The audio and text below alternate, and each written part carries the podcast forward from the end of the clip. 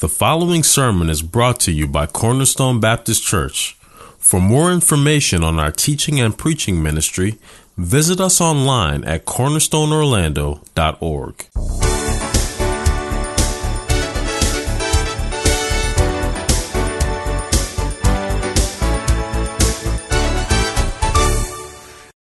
The title of our sermon this morning, The Sons of God. Sons of God, Part 2. Romans chapter 8, particularly verses 14 through 15. Now, in our first consideration of this text last Lord's Day, we began our text by considering Paul's assertion in verse 14. Verse 14, for as many as are led by the Spirit of God, these are the sons of God. Those who set their minds on the things of the Spirit, verse 5, are those who live according to the Spirit. Those who walk or those who live according to the Spirit are those who are indwelt by the Spirit. Verse 9. Those who are indwelt by the Spirit are those who are led by the Spirit, and those who are led by the Spirit belong to this distinct and glorious assembly of saints. Paul says these are sons of God. Verse 14. Now, the sons of God, as we've seen, are those who are marked or characterized by the leading of the Holy Spirit. That leading, particularly moral, involving putting to death the deeds of the body, verse 13. And it's in this way that the Spirit's leading then is a mark of their sonship. The Spirit's leading and leading in a moral way, leading them to put to death the, deeds of the body, the Spirit's leading is a mark of their sonship. Verse 14. Now, next, as we considered last week, concerning the nature of their sonship, the nature of that blessed status as sons of God, the Lord has taken them into this distinct and glorious assembly by adoption. The nature of their sonship is by adoption. We are not sons of God by nature. We're not born into that heritage through, heritage through natural generation, but rather we are sons of God by adoption and born into that glorious assembly or that glorious congregation, not through natural generation, but through supernatural regeneration. We are born again, as it were, as sons of God by a work of His Spirit. Now that brings us to verse 15. You did not receive the Spirit of God as a spirit of slavery. You didn't receive the Spirit of God as a spirit of bondage again to fear, that slavish fear of sin, that slavish fear of condemnation, that slavish bondage to death.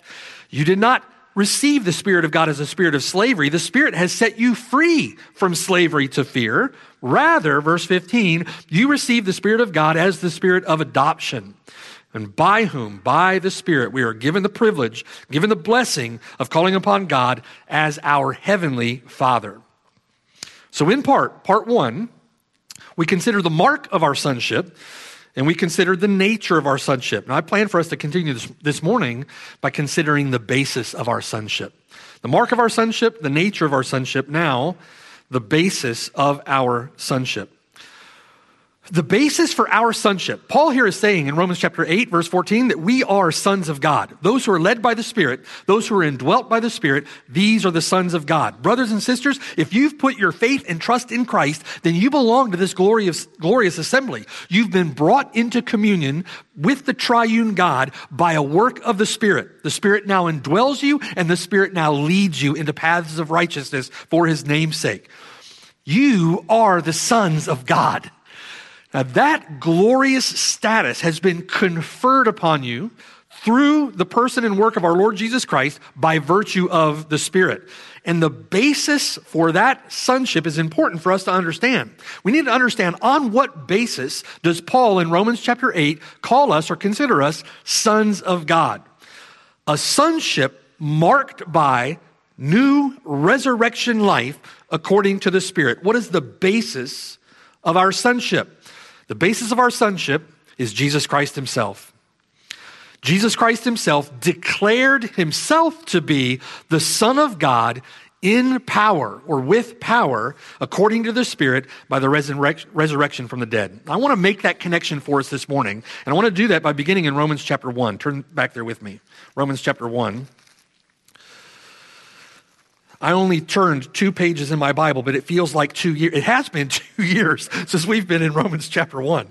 So it's a long time. If you've not remembered these sermons, I commend them to you to refresh your memory in these sermons from Romans chapter one. In the opening verses of this letter, Paul explains that he, Paul the apostle, has been set apart to the gospel of God. He's been set apart to the gospel.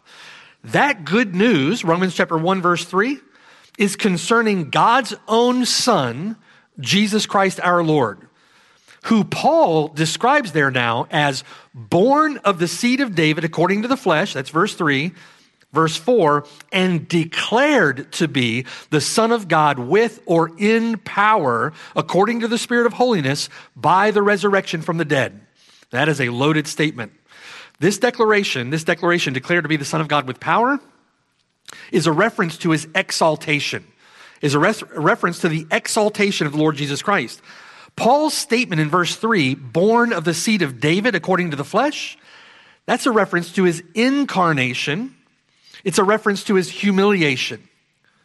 Okay, the one who is co equal, the one who is co eternal with the Father, the one who did not count equality with God a thing to be grasped, God the Son became enfleshed. He took upon himself humanity, our humanity, stepped out of glory, as it were, to walk in the mud and dirt of our existence.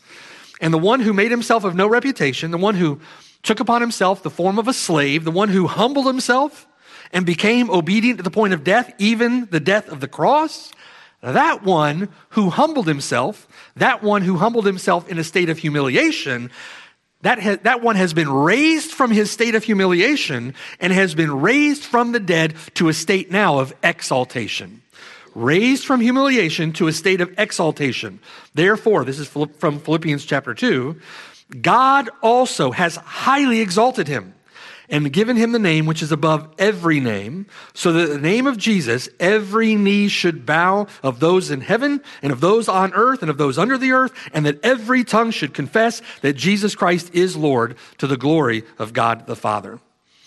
So no longer the Son of God in suffering, no longer the incarnate Son in weakness, a man of sorrows, acquainted with grief.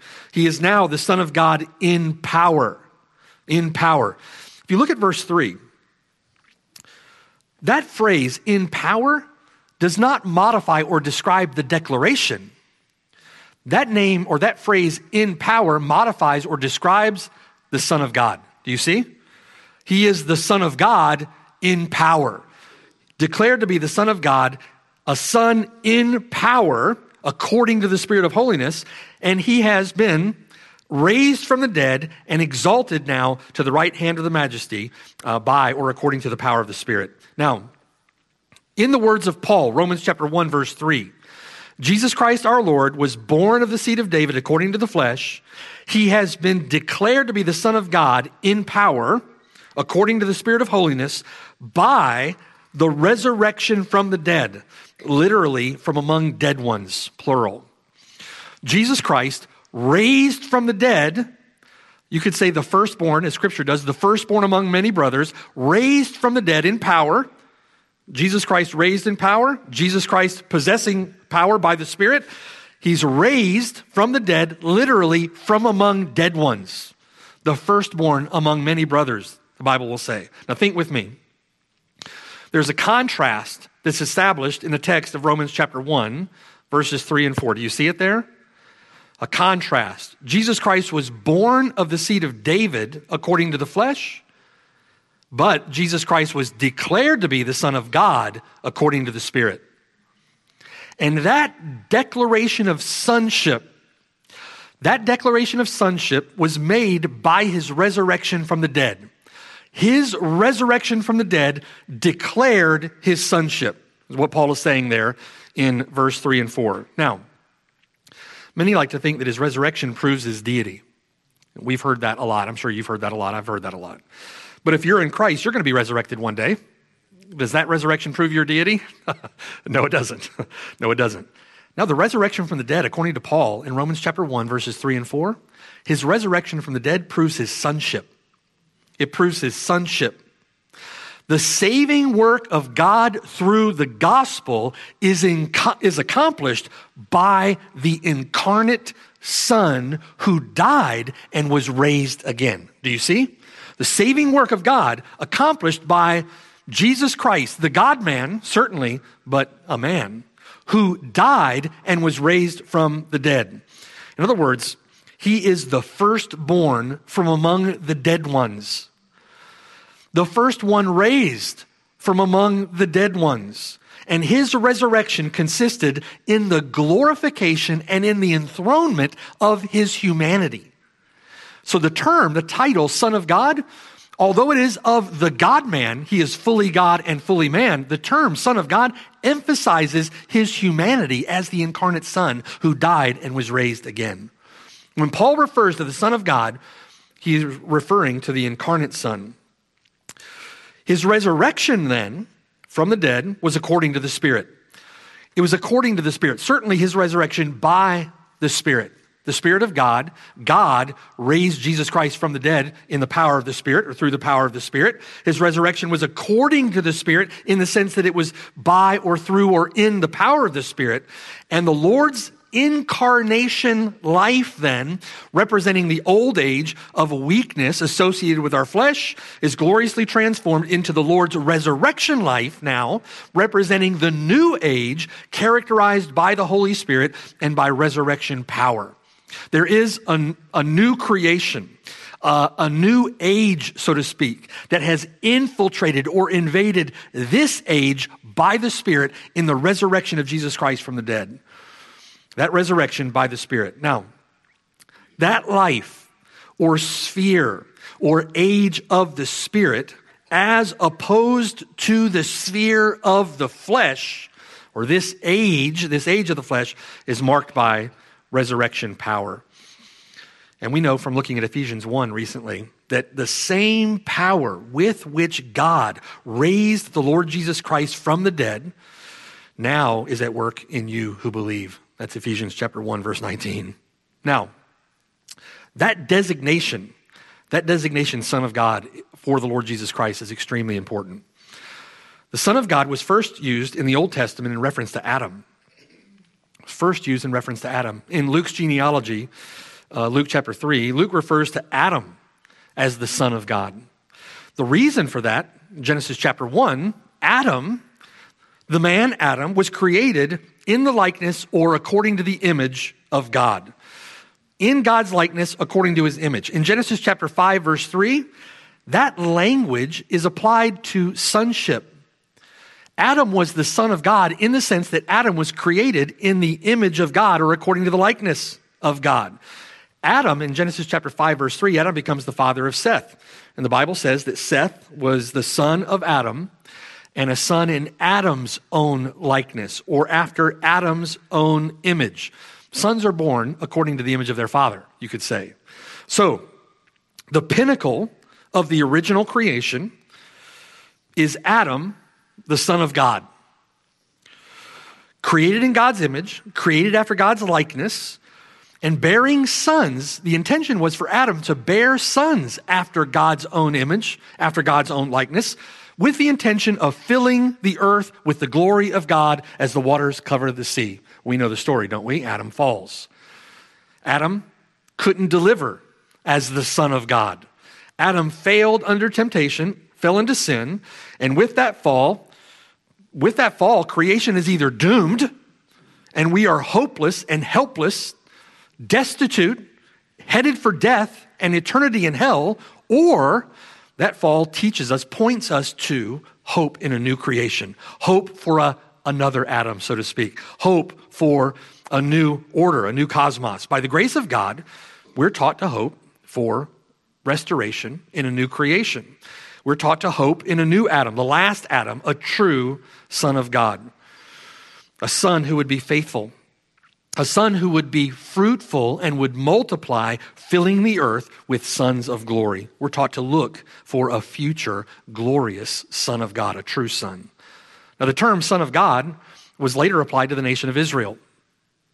God says to Pharaoh, Exodus chapter 4, verse 22, Thus says the Lord, Israel is my son, my firstborn. So I say to you, saying to Pharaoh, Let my son go, that he may serve me. But if you refuse to let him go, indeed, I will kill your son, your firstborn. So was Israel, we know the story, don't we?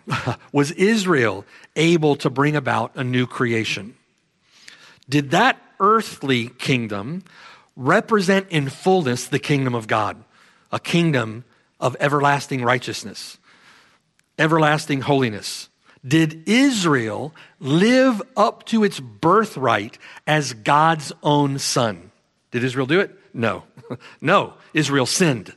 Israel sinned, tempted in the wilderness. Israel fell into grievous idolatry, would eventually be exiled, kicked out of the land, cast out, just as Adam and Eve were cast out of the garden, Israel cast out of the land.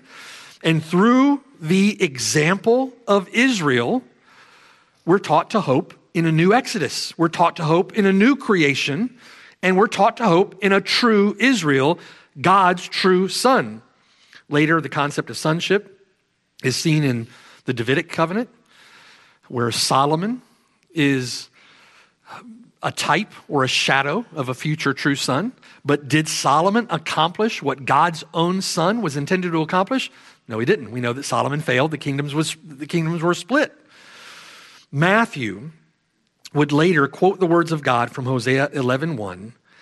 Matthew would say, "When Israel was a child, I loved him, and out of Egypt I called my son. Do you recognize that from the Gospel of Matthew? Matthew would apply that quote, out of Israel or out of Egypt I called my son. Matthew would apply that quote as fulfilled prophecy when Mary and Joseph bring Jesus back from Egypt after the death of Herod. They hid in Egypt to protect the Lord Jesus Christ from Herod when he killed the children under two. When Herod died, Mary and Joseph brought Jesus back from Egypt, and Matthew quotes Hosea 11:1 1, as having been fulfilled in the Lord Jesus Christ. A text in Hosea 11 that was initially applied to the nation of Israel being called out of Egypt in the Exodus, Matthew applies that text and says that it is fulfilled in the Lord Jesus Christ. Out of Egypt I've called my son. So, who is true Israel? Who is the true Son of God? By the time the Lord Jesus Christ is being baptized in the River Jordan in Matthew chapter 3, God says, This is my beloved Son, with whom I am well pleased. Not well pleased with Adam, not well pleased with Israel, not well pleased with Solomon, not well pleased with others, but well pleased with the Lord Jesus Christ, the true Son. The Lord Jesus Christ is immediately taken into the wilderness in Matthew chapter 4, where he is tempted by Satan, just as Adam was, just as Israel was tempted in the wilderness. And where Adam fails, where Israel fails, where all who have gone before fail, the, tr- the true Son is victorious. Now, the Old Testament scriptures are replete with references to a coming Son of God, the Son who would fulfill all of God's plans and purposes, a Son who would sit on the throne of David and rule over an everlasting kingdom. Isaiah chapter 9, listen, verse 6. For unto us a child is born. Unto us a son is given. The government will be upon his shoulder, and his name will be called Wonderful, Counselor, Mighty God, Everlasting Father, Prince of Peace. Those are names given to the Son. You see? Of the increase of his government and peace, there will be no end upon the throne of David and over his kingdom to order it and to establish it with judgment and justice from that time forward, even forever. The zeal of the Lord of hosts will perform this. And it is this prophesied, this hoped for, true Son of God that Paul then refers to in Romans chapter 1, verses 3 and 4 born of the seed of David according to the flesh. He was incarnate, God incarnate. Born of the seed of David according to his flesh, according to the flesh. Born in his humiliation, you could say. And declared to be the Son of God in power according to the Spirit of holiness by the resurrection from the dead. Adam, Israel, Solomon, others merely types and shadows always pointing us forward to their fulfillment in the true Son of God, Jesus Christ our Lord. Jesus Christ our Lord, ruling and reigning over a new creation, ruling and reigning over a new creation people of God, those people who live not according to the old age of weakness associated with the flesh, but rather live according to the new age of resurrection power associated with the Spirit. Now, what is it, again, that declares Jesus to be the true Son of God? What is it that declares him to be so? What is it that declares that Jesus Christ has fulfilled all righteousness, that he has satisfied the just demands of God's law, that he has secured the promises of the covenant, that he has won redemption for his people. What was it that declared him to be the last Adam, the true Israel, a new humanity? It was his resurrection from the dead. His resurrection from the dead. In accord with the resurrection life and resurrection spirit, a uh, power of the Spirit. It's according to the Spirit of holiness. Now, it is because Jesus Christ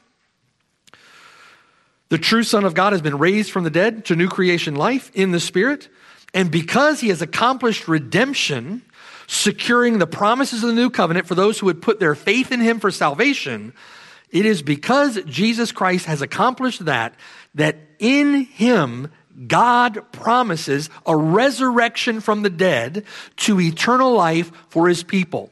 It's in and through the person and work of Jesus Christ that God the Father promises resurrection life to those who put their faith in Him, to those who are united to Him through faith.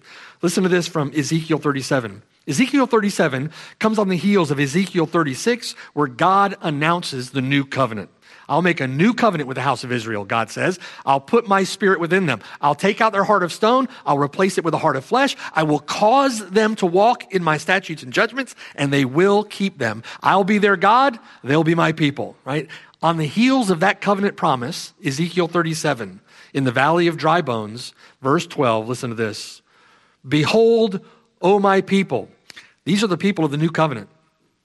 Behold, O my people, I will open your graves and cause you to come up from your graves and bring you into the land of Israel.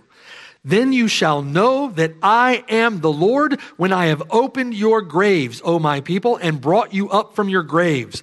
I will put my spirit in you and you shall live and I will place you in your own land. Then you shall know that I, the Lord, have spoken it and performed it, says the Lord. That's a promise of the new covenant.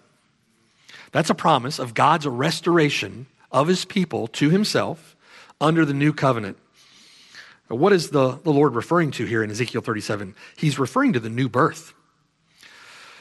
He's referring to spirit wrought resurrection life in regeneration.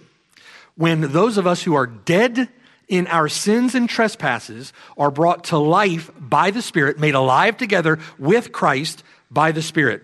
We are given new creation, new age, you could say, resurrection life in the power and according to the Spirit of holiness.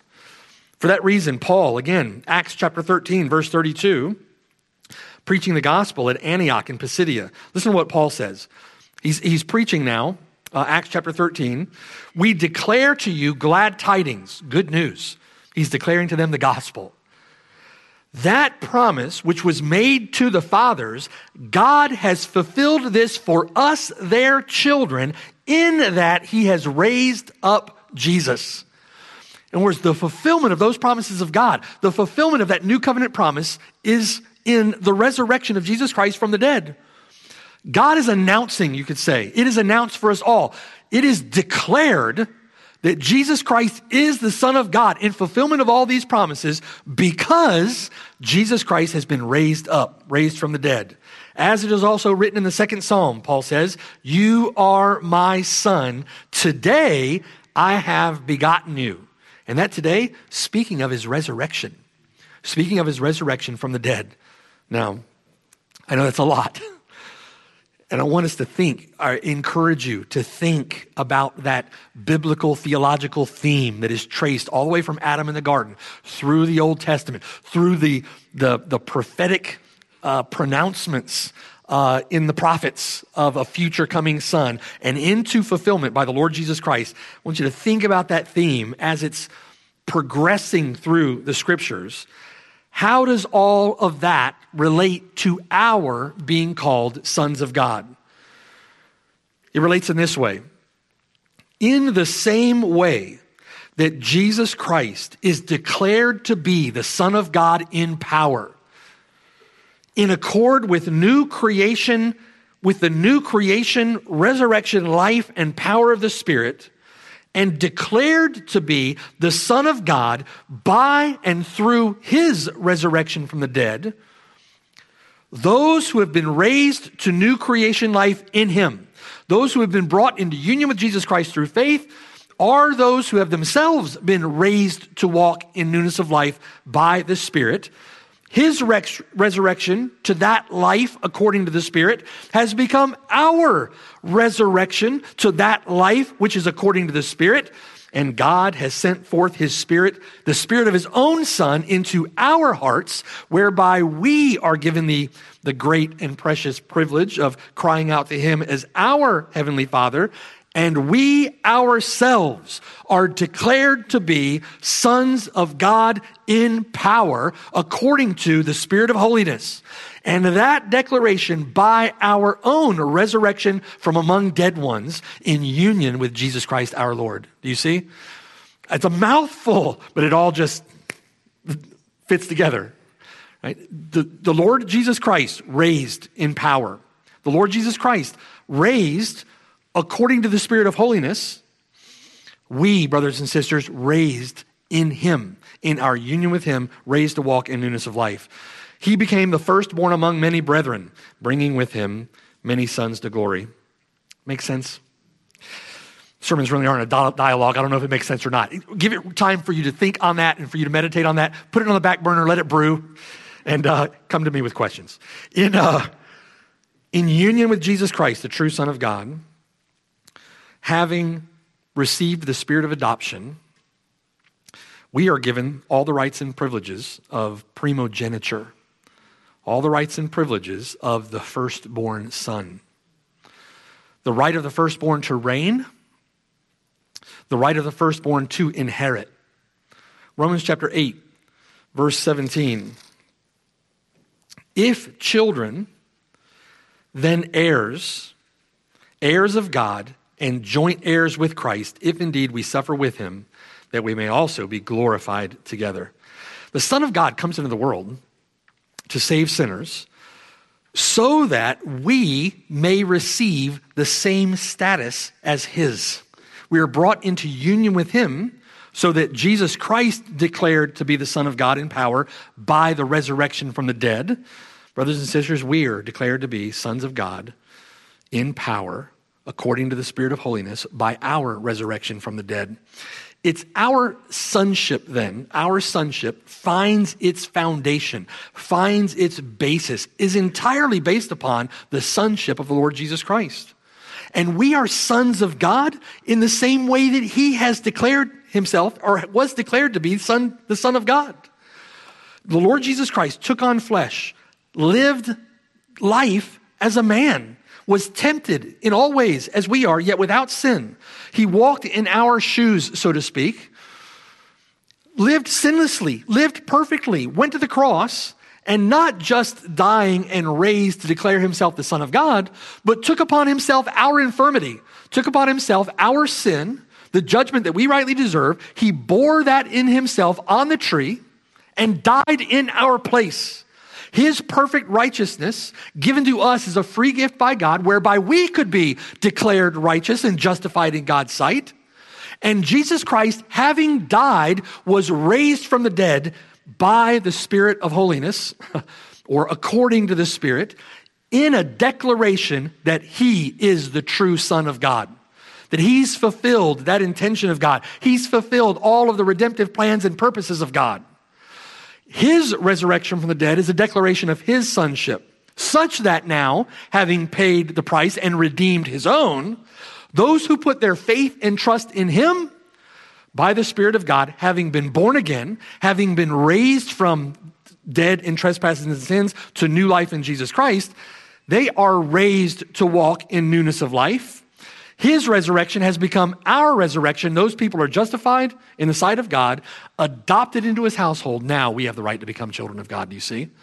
We are declared to be sons of God in power by the Spirit of holiness, or according to the Spirit of holiness, by our own resurrection from the dead in union with him.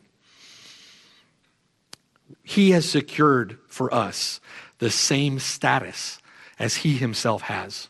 And again, we're not natural born sons, we are adopted sons. But we've been given all of the rights and privileges of being called sons of God. We've been given all of, not just sons of God, we've been given all the rights and privileges of primogeniture, of the rights and privileges of the firstborn son. The firstborn son. That's why the saints inherit the kingdom with him. That's why the saints have already begun to rule and to reign with him. That's why the saints with him inherit all things. All things. It is the right of the firstborn. Behold, what manner of love the Father has bestowed on us that we should be called children of God. Can you see how considering all of that, understanding how all of that fits together, how all of that then informs our understanding of Paul's statement in verse 14. As many as are led by the Spirit of God, these are the sons of God. It's a loaded statement. Led by the Spirit, indwelt by the Spirit, living, living, listen, living the new age, new creation life, as it were, by the Spirit now. The Spirit has become our down payment, as it were, has become our guarantee of a future inheritance, which includes complete glorification. But that new, can you imagine what it's going to be like to live in heaven? Can you imagine? Without sin. Without sin. Worshiping and praising as we want to, as our as the new heart that God has given to longs to. Right? Worshiping in that way. What it's going to be like living there. Listen, that age, that age, new creation age, has invaded this age by the Spirit. And a down payment, a deposit of the life of that age by the Spirit has been given to you now in the power of the Spirit so that now you may begin to live as sons of God in this age. Do you see? That age invading this age. These who are led by the Spirit of God, these are the sons of God. And the same power that now resides in you by the Spirit is the same power with which God raised Jesus Christ from the dead. It is omnipotent power. And we have the power, brothers and sisters, given to us. The Lord Jesus Christ has freed us from enslavement to sin. The Lord Jesus Christ has freed us from any condemnation under the law. The Lord Jesus Christ has freed us from enslavement to the condemning power of our own indwelling sin, broken the power of sin such that by the Spirit we can live for holiness. We can live for righteousness. Tempted by sin, we can say, No, I acknowledge that I am dead to sin in Christ Jesus and alive to God by the Spirit. And we can live in righteousness and in holiness for Him. You don't have to be a lackey to your sin. Turn from your sin, trust Christ, live for Him, be zealous, be fervent, be diligent, right? We're living that life now to a certain degree. trying to stay away from the words of false prophets when I, when I say, when I say that. Mercy.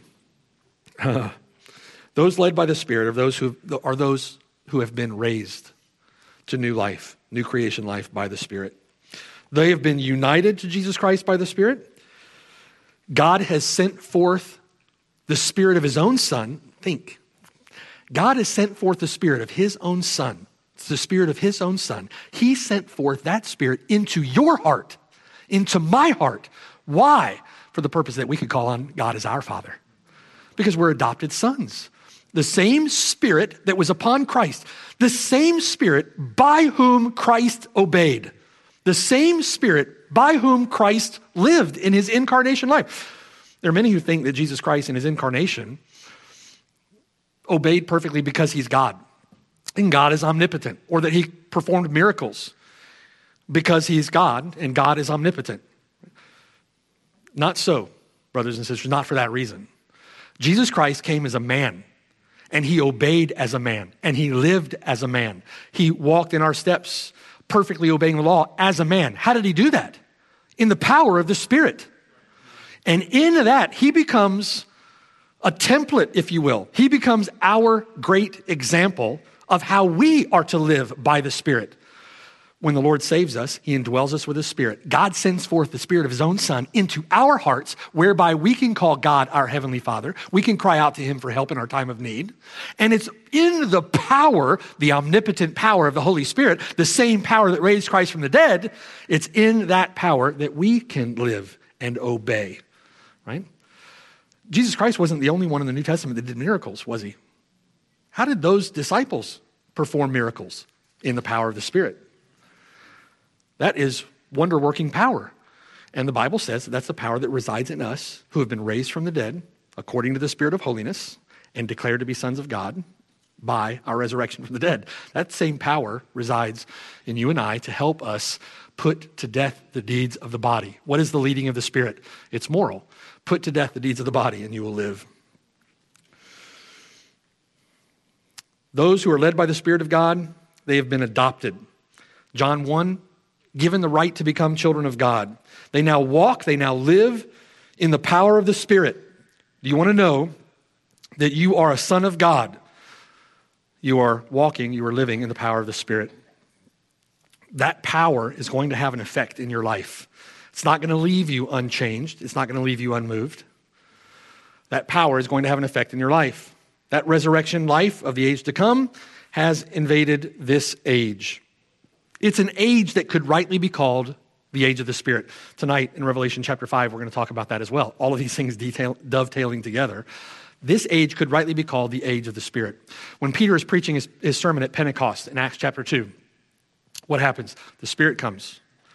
The Spirit comes. The Spirit is poured out in Acts chapter 2 to empower His church to live their mission in this age, to live for the Lord Jesus Christ, their mission in this age. That's why the Spirit was poured out in chapter. The Spirit indwells all believers.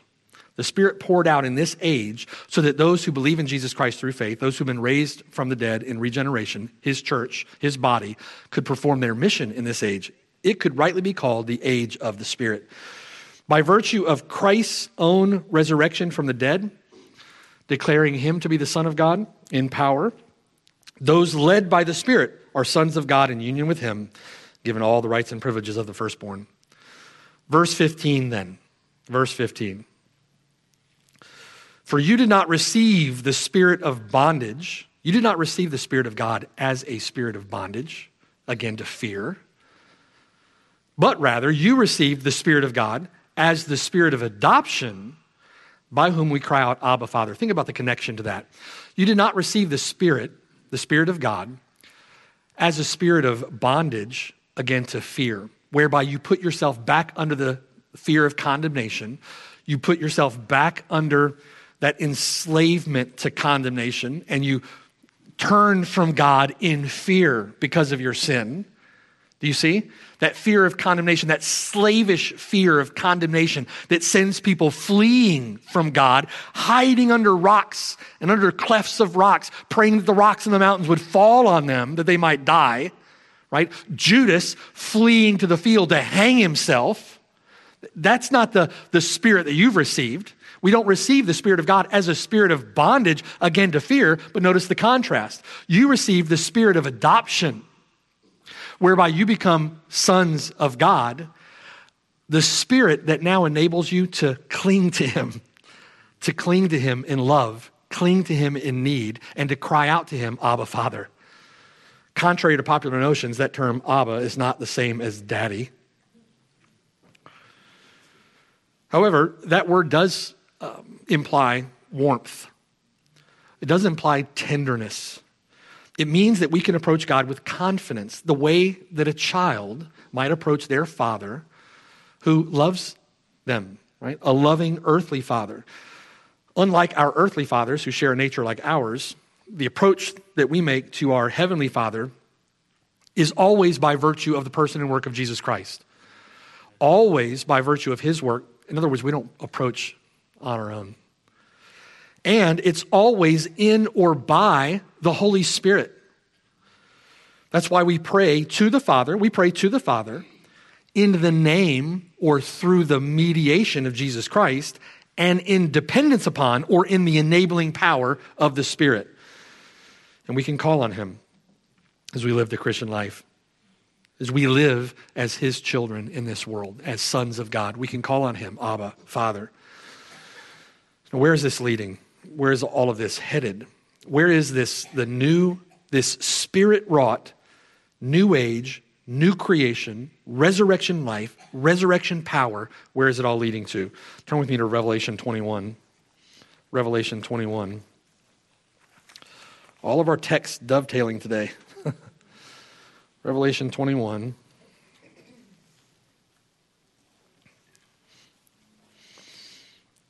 Hope the, the magnitude of this is, is um, resonating with you this morning. I, I had uh, confessed difficulty in trying to lay that out for us, but it is a blessing of just tremendous significance. Revelation 21, look at verse 1. Now I saw a new heaven and a new earth. For the first heaven and the first earth had passed away. Also, there was no more sea. It's not just you and I, brothers and sisters, who are regenerated. The whole creation is regenerated. Um, this is referred to in Matthew as the regeneration. Uh, everything is eventuating in and will terminate upon a new creation for the glory of God. Old creation, original creation, new creation, okay? I, John, verse 2, saw the holy city, New Jerusalem, coming down out of heaven from God, prepared as a bride adorned for her husband.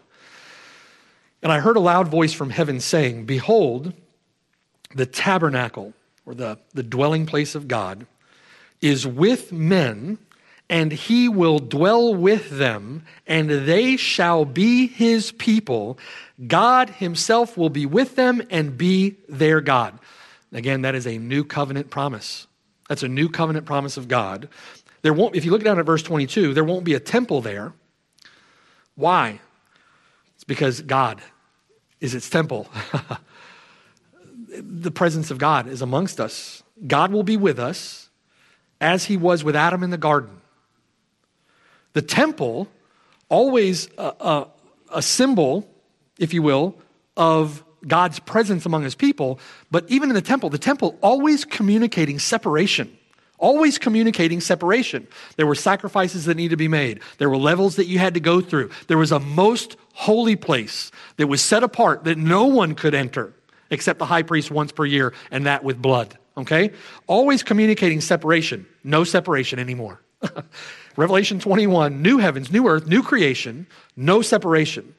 Verse 4 God will wipe away every tear from their eyes. There shall be no more death, nor sorrow, nor crying. There shall be no more pain, for the former things, all former things have passed away. He who sat on the throne said, Behold, I make all things new. And he said to me, Write, for these words are true and faithful. The full and final consummation of the new creation. That which our regeneration, our new birth points to in Revelation 21 becomes reality. Verse 6 And he said to me, It is done. I am the Alpha and the Omega, the beginning and the end. I will give of the fountain of the water of life freely to him who thirsts. He who overcomes, Nikao, the one who conquers, we'll talk about that tonight. He who overcomes shall inherit all things. Why? Because they're sons of God. Not just sons, they share the status of a firstborn son, the rights and privileges of primogeniture, their right to inherit. He who overcomes, those are the ones who are led by the Spirit. Do they overcome in their own power? No, they have no power. They're overcoming by the power of the Spirit at work in them. He who overcomes shall inherit all things, and I will be his God, and he shall be my son. Now, those words, think with me, Those words are taken from the Davidic covenant in 2 Samuel chapter 7. That's a quote from the Davidic covenant, 2 Samuel chapter 7. Those words are spoken of Jesus Christ, pointing forward to, foreshadowing the coming of the Son of David, David's Lord, who would sit upon the throne of David for eternity, the everlasting kingdom. Those words are speaking of Jesus Christ, the Son of God. In verse 13, 2 Samuel 7, listen to the words in verse 13. He shall build a house for my name, and I will establish the throne of his kingdom forever. I will be his father, and he shall be to me my son. Those words, speaking of Jesus Christ. In verse 7, who is God speaking them to? Here in verse 7, Revelation 21, verse 7. God is speaking those words to believers. That is astounding to me. Right? God says them here in Revelation 21, verse 7, to the believer only because the believer is united to the Son through faith and is a son by virtue of his sonship. We, brothers and sisters, have become sons of God. We are sons of God. And sons of God, the basis for our sonship is the Lord Jesus Christ. We shall inherit all things. God says, I will be his God. He shall be my son. For as many as are led by the Spirit of God, these are the sons of God. The basis of our sonship is this all of our expectation for our salvation, past, present, and future, all of our hope for the return of the Lord Jesus Christ, all of our hope for resurrection to eternal life, for the renewal of all things, for a new heavens and a new earth, for eternal communion with the living God who created us. That faith filled expectation of the people of God, that hope of the church, is all based on the fact that Jesus Christ is the Son of God and that we are sons of God in union with Him. We share His status. Formerly, deplorably wicked, bankrupt sinners. You know, we'll use that phrase, you know, and it's funny because it rhymes, but from the guttermost to the uttermost. I can think of no better way to, to describe the relationship between the two. From the absolute deplorable, disgusting, guttermost to the absolute heights, unimaginable heights of being sons of God in Jesus Christ. There is no, there is a great gulf fixed, a great gulf fixed between the two an amazing, amazing transformation. God, through his Son, conveys us out of the kingdom of darkness and into the kingdom of the Son of his love. Amazing. Verse 8 But the cowardly, unbelieving, abominable, murderers, sexually immoral, sorcerers, idolaters, and all liars shall have their part in the lake which burns with fire and brimstone, which is the second death. This is the manifest destiny of all those who are the sons of the devil. A great dichotomy, right? A great gulf fixed. 1 John 3:10 In this the children of God and the children of the devil are manifest. Whoever does not practice righteousness is not of God, nor is he who does not love his brother. Why is that? It's because they're not led by the Spirit. Whoever does not have the Spirit of Christ, he is none of his. Romans chapter 8, verse 9. These two positions, between them a great gulf fixed. If you live according to the flesh, you will die. But to walk according to the Spirit is life and peace. These are not um, trite, contrived, or academic things that we discuss here on a Sunday morning or any other time for that matter. These are matters of life and death, heaven and hell. And if you continue to live life for yourself as some cosmic, prideful traitor, uh, you think somehow it's all going to work out for you in the end, uh, you are a fool. And the longer, the longer that you continue to live life as a son or daughter of the devil, you are a fool.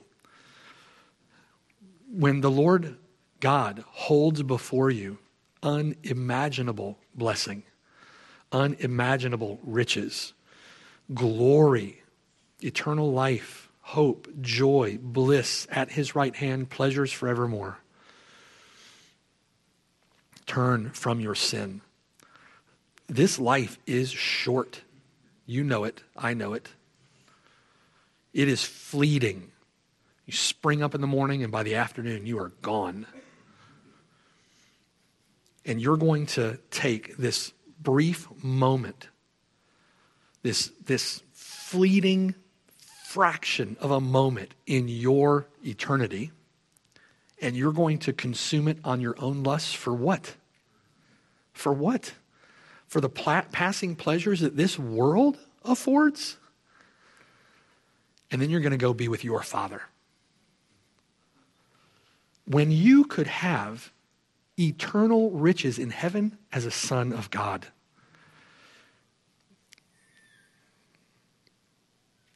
You don't take it because you don't believe it. Right? You don't pursue Christ because you don't believe it. Take God at his word. He is faithful. You'd better believe it. Romans 8:14 For as many as are led by the spirit of God these are the sons of God. You did not receive the spirit of bondage again to fear but you received the spirit of God as the spirit of adoption by whom we are given the privilege of crying out Abba Father. Let's draw an, uh, an application. The life, brothers and sisters, the life that we will live in eternity is a life in complete conformity to the image of the Son of God. That's the life that you and I are going to live in eternity. Romans chapter 8, verse 29 For whom he foreknew, he also predestined to be conformed to the image of his true Son, that he, the Son, might be the firstborn of many brethren. Not firstborn for himself, not even firstborn for some ethnic, physical people east of the Mediterranean. God said, It's too small a thing, too small a thing that you should receive Judah as your inheritance. Behold, he says to the Son, I give you the nations. Jesus Christ will be the firstborn among many sons that he will bring to glory. And we will be conformed in perfect conformity to his image, the image of God's own Son. That is a life, his life, that life, that is a life that is according to or in the power of the Spirit of God. The Spirit who is given to us is the same Spirit who is at work in Christ. And Christ was sustained by the Spirit. Christ obeyed in the power of the Spirit. Christ persevered through the enablement of the Spirit. And Jesus Christ was raised from the dead by the Spirit. It was in and through his life, according to the Spirit, that the Son of God becomes our example, our forerunner. We are to live as he lived. Mark Jones said this in this that God created a master copy of the religious and spiritual life of the Son. And it's that same religious life, that same spiritual life that the Spirit imparts to you and I, whom He indwells.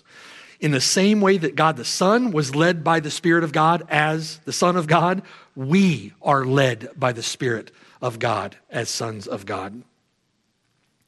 And a particular guarantee, a deposit, if you will, a particular guarantee of that new creation, that glorified life that we will live in eternity, has been given to us in this life. That age has invaded or infiltrated this age. And it is done, it has done so through the person and work of the Holy Spirit in the life of those who have been born again and united to Jesus Christ. That means, brothers and sisters, that the more that we know Him, the more like Him we become. The more that we know him, the more that we are transformed into his image, the more like him we become. James Smith. So, what does that mean? It means we should pursue knowledge of him. grow in our knowledge of Him, grow in our love for Him. James Smith, uh, predecessor of Spurgeon, wrote this Wherever the Spirit of Christ is, He reveals Christ to the understanding. He enthrones Christ in the affections. He gives Christ control of the will. He endears Christ to the heart. He glorifies Christ in the soul, and he conforms the person to the lovely likeness of Christ. I like that. Thanks be to God for his indescribable gift. Amen. Amen. Pray with me. Father in heaven, Lord, we, we acknowledge that we are just scratching the surface in our understanding and our consideration of these things. We are the sons of God.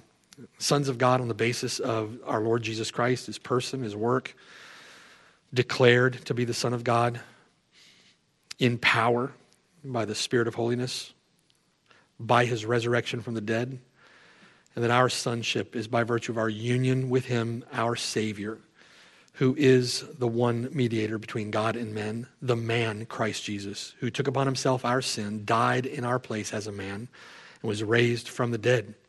And now, having been raised bodily, has ascended bodily and is bodily in heaven at the right hand of the majesty. What an amazing thought. The forerunner, the firstborn among many brethren. And we pray, Lord, bring the sons to glory. Come quickly. Sanctify us, preserve us, strengthen us. Continue, Lord, to conform us into your image, uh, to make us a chaste bride.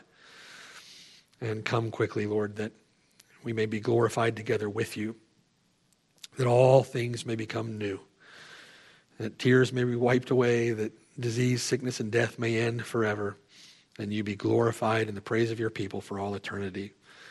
We love you. We long for that day. Help us now to live according to the Spirit, in accord with that age which is to come, by putting to death the deeds of the body, by fighting that holy warfare that you've given us to fight, and by, in this life, uh, preaching your word, preaching the gospel, that all may know uh, you are the true Son of God, raised in power by the Spirit.